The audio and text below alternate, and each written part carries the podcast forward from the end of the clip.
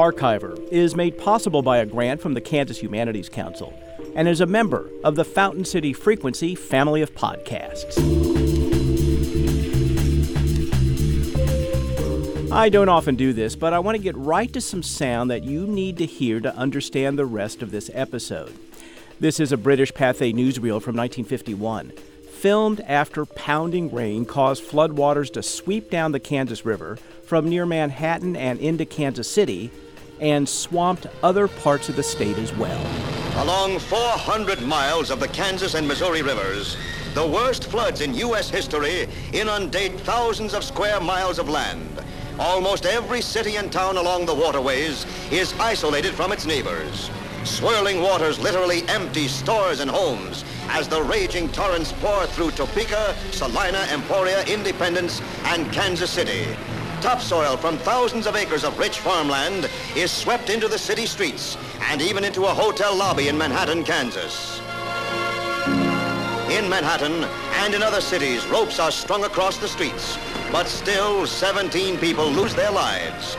75,000 houses are destroyed, and half a million people are temporarily displaced from homes and jobs. Bridges are washed away by the swirling waters, and thousands of dollars of valuable freight cargoes are destroyed.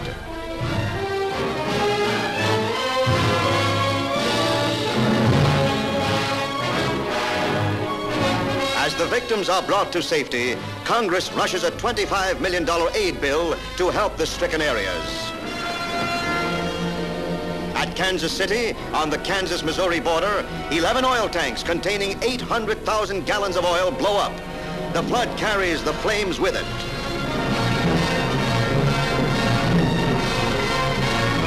President Truman proclaims the district a disaster area as the damage rises to three quarters of a billion dollars in the worst floods in U.S. history. Now, I don't think for a second that the pictures are any less dramatic than the music and narration. Cars floated by in Topeka, rail cars disappeared underwater in Kansas City, dozens are rescued by boat in Manhattan. And it's right near Manhattan that our flood story turns contentious, a little dangerous, and decidedly Hollywood. The podcast is Archiver. The episode, The Battle at Tuttle Creek. Me, I'm your host, Sam Zeff. Suddenly, out of that strange land of pork barreling comes incredible and disturbing news. A group called the Corps of Army Engineers tells Congress of their plans to invade this happy and peaceful valley. Now, by all accounts, Blue Valley was exactly that happy and peaceful. It was not only beautiful, but also had some of the most productive farmland in Kansas. By 1951, some families had been farming there for three generations. The valley gets its name from the Big Blue River. Its headwaters are in Nebraska, and it flows south until it meets the Kansas River right near Manhattan. It's part of the greater Missouri River Basin. While that was ground zero, if you will, for the 51 flood, the fact is flooding in a number of river basins around Kansas had been a problem the federal government had been fretting about for a long time.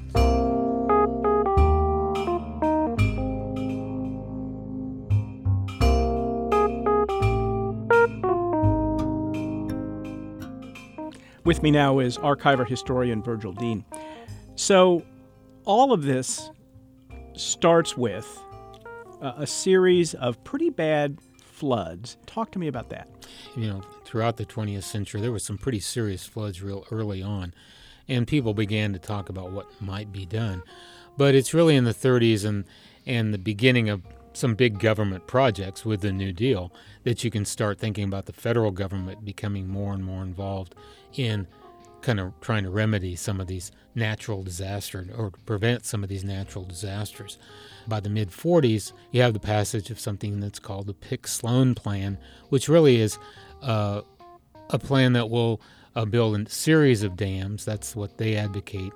Uh, the Army Corps of Engineers is behind this plan to build a series of dams up and down the Missouri River and its tributaries to bring some control to the uh, serious flooding that you have during uh, the 1940s and then into the 50s, of course.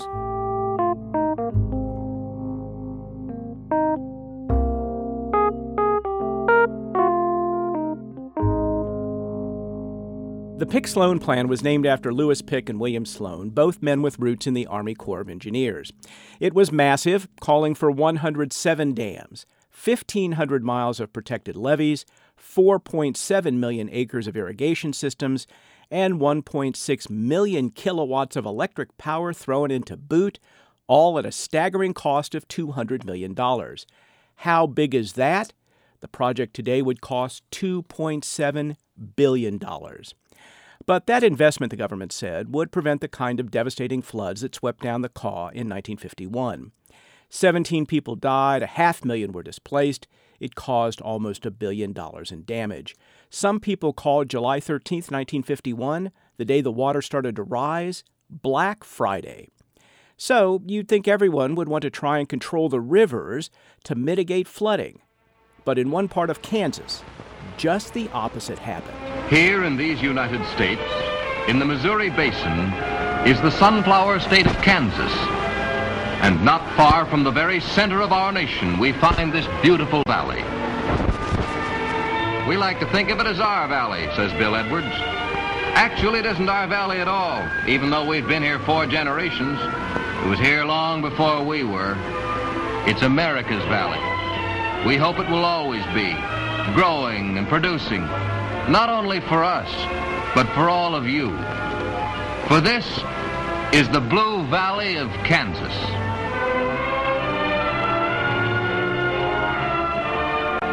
This valley, along with scores of similar food-producing valleys, is marked for destruction. That's the beginning of a movie called The Tuttle Creek Story, an amazing bit of propaganda filmmaking financed by the people of the Blue Valley as they fought the federal government's plan to dam up Tuttle Creek and create the Tuttle Creek Reservoir. In the end, of course, the dam would be built, and the reservoir is now the second biggest artificial lake in Kansas. But 10 towns disappeared in the process, and some 3,000 people lost their homes, farms, and businesses. The people did not go down without a fight, though. They hired a Hollywood producer named Charles M. Peters to produce the Tuttle Creek story. Peters would also produce a similar land rights film in San Diego with famed director Cecil B. DeMille and Frank Capra. More on that in a bit. But first, let's listen to a little bit more of the film, The Tuttle Creek Story.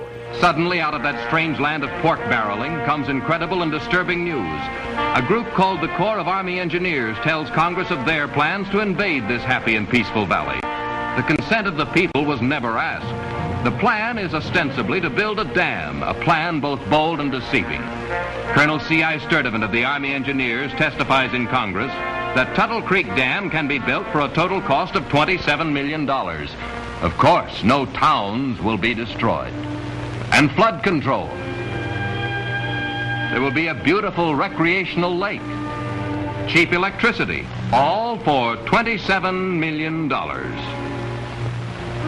A depression-inspired Congress authorizes the Make Work project, but appropriates no money. A vague fear, like a clutching shadow, spreads through the valley.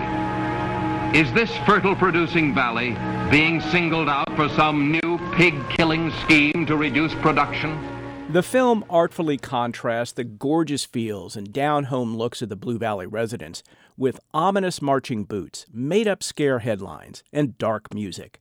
The movie wants you to believe the federal government is invading this bucolic valley for some nefarious but undefined purpose. There are reports at the time of some residents who went to work for the Army Corps being harassed, and some tense moments between residents and the Army Corps. Archiver historian Virgil Dean is back with me now.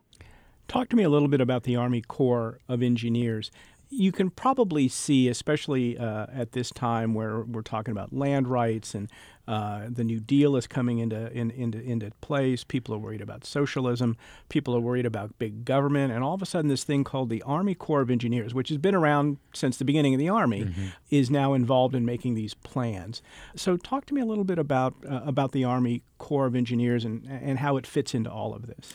A number of government agencies, of course, were involved in these kinds of things where the Army Corps of Engineers, because of their technical abilities, becomes involved in this flood control, these flood control projects. The uh, the Corps of Engineers then would be uh, given the responsibility of implementing the plan that comes is marked out in Pick Sloan, and uh, moving into these areas, which will involve, if you build large dams, you end up with large reservoirs. That's going to displace a lot of people, and so they would be the representatives uh, of the government coming into areas, and as a result, kind of have to carry that burden of a big government against. In some cases, that's the way it's framed: the big government against the small landowner or whatever. Right. And it certainly is uh, that controversy is not just in Tuttle Creek, but Tennessee Valley Authority uh, certainly also has some of that controversy as the government moves in, the Army Corps of Engineers to buy up land, right. to, to dam it up, mm-hmm. uh, and to, in that case, create electricity. But uh, this is a uh, seems to be controversial in some ways, no matter where they go.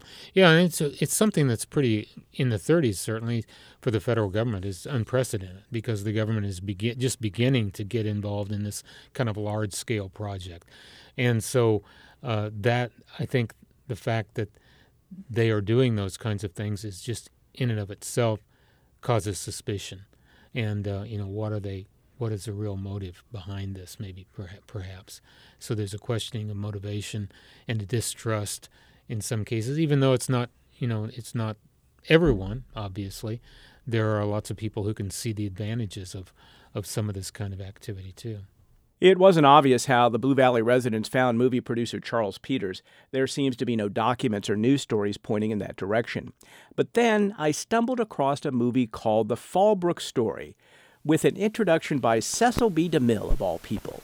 This film the simple story of plain people fighting for their rights under the American Constitution. It sustains your faith in representative government. This story shows the supremacy of the people and their elected representatives. It demonstrates that truth and tenacity can overthrow tyranny. The events shown here have become as much a part of our history as Lexington and Yorktown. The history of the people thrills me as it will all Americans. You'll find great satisfaction in the Fallbrook story. The Fallbrook story involves water rights near San Diego when the federal government moved in to gobble up land to build Camp Pendleton, the massive Marine Corps base. The film was directed by Frank Capra in 1952, just a year before the Tuttle Creek story, and produced by Peters. And they sure have the same feel. So the Tuttle Creek story is not 100% propaganda. The residents also suggest other ways to control flooding. Stop the water where it falls, the film preaches. Why not use our brains and ingenuity to improve methods of holding back water on our watersheds? Contour cultivation is one of them. Multiply these plowed furrows and the water holding capacity will equal the computed capacity of Tuttle Creek Dam, and the soil is left to produce. Next, water terraces have an even greater water catching capacity. And here is the small, low-cost retarding dam, many of them, if necessary, to prevent that flood below. What happens? These gullies disappear, and these crops appear. And the water is being stopped where it falls. Proceed down the watershed with this treatment, and we may find long before we reach the dam site that we no longer need the dam, or the engineer. The dam, of course, is built, and in 1963 the lake starts to fill. But more than 50 years later, it turns out the Tuttle Creek Warriors maybe were right.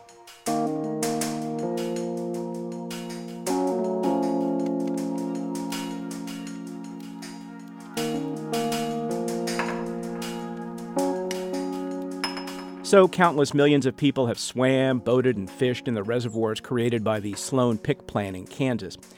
But a half century later, they need some tending to, some very expensive tending to. Right now, the state is spending $25 million at the John Redmond Reservoir near Burlington to dredge it of silt. That reservoir supplies water to the Wolf Creek nuclear power plant. I talked to Rex Buchanan, who runs the Kansas Geological Survey, about the project. And he says most of these lakes will need dredging so the silt doesn't fill in big chunks of the reservoir and dramatically lower the water capacity. The problem is that in between the time that they were built for flood control and today, we've relied on them not only for flood control, but also for drinking water sources, for recreation, for all sorts of things that people were not relying on them originally. Uh, Clinton Lake here in, you know, outside of Lawrence is the source of most of the drinking water for the city of Lawrence. It's really not an option for that just to go away. So what do you do when you've got a resource, in effect, storage space in a reservoir that you become extremely reliant on? You got to do something. Now, there is a real effort to keep silt from getting into those things. And that's really that kind of preventative thing is where you pe- see people putting a lot of resources in the state right now. If you uh, yeah, do change farming practices upstream, you can try to keep that silt from getting in the water and getting flushed down in the reservoir in the first place. Most of it occurs when from stream bank erosion during really high flood events. It, it's not like it's an everyday thing. It tends to come in in pulses. So if you can stabilize those stream banks and you can keep that water from coming in in the first place, any silt you keep from coming in is silt you don't have to take out. All right. But having said that, these streams back here want to carry a certain amount of silt, and they're going to figure out a way to do it. So those reservoirs are going to silt up at some rate over time. So the question is now, what do you do about it? I grew up on a farm. I own farm ground, and I, I know those kinds of things come up all the time. And certainly, I've got a lot of sympathy for people that own ground that somehow has to be taken away for the greater good. I, I, I wouldn't want to go through that, and I wouldn't want to wish it on anybody. By the same token, I also wouldn't want to go through a flood that destroyed half of North Topeka at the same time. So it's a tough one.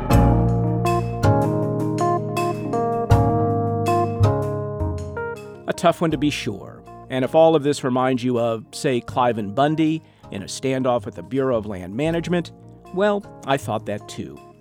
And while there is a clear distrust of the Army Corps, the notion of citizens armed with rifles staring down government agents just doesn't seem possible in 1950s Kansas. The Tuttle Creek story had its premiere in Randolph, Kansas on September 18, 1953.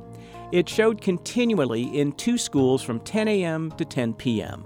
Some 6,000 people saw it on that day. The Blue Valley residents did manage to stop the project for a couple of years, but in the end, no film, no amount of community organizing could keep 10 Kansas towns from disappearing to the bottom of the Tuttle Creek Reservoir.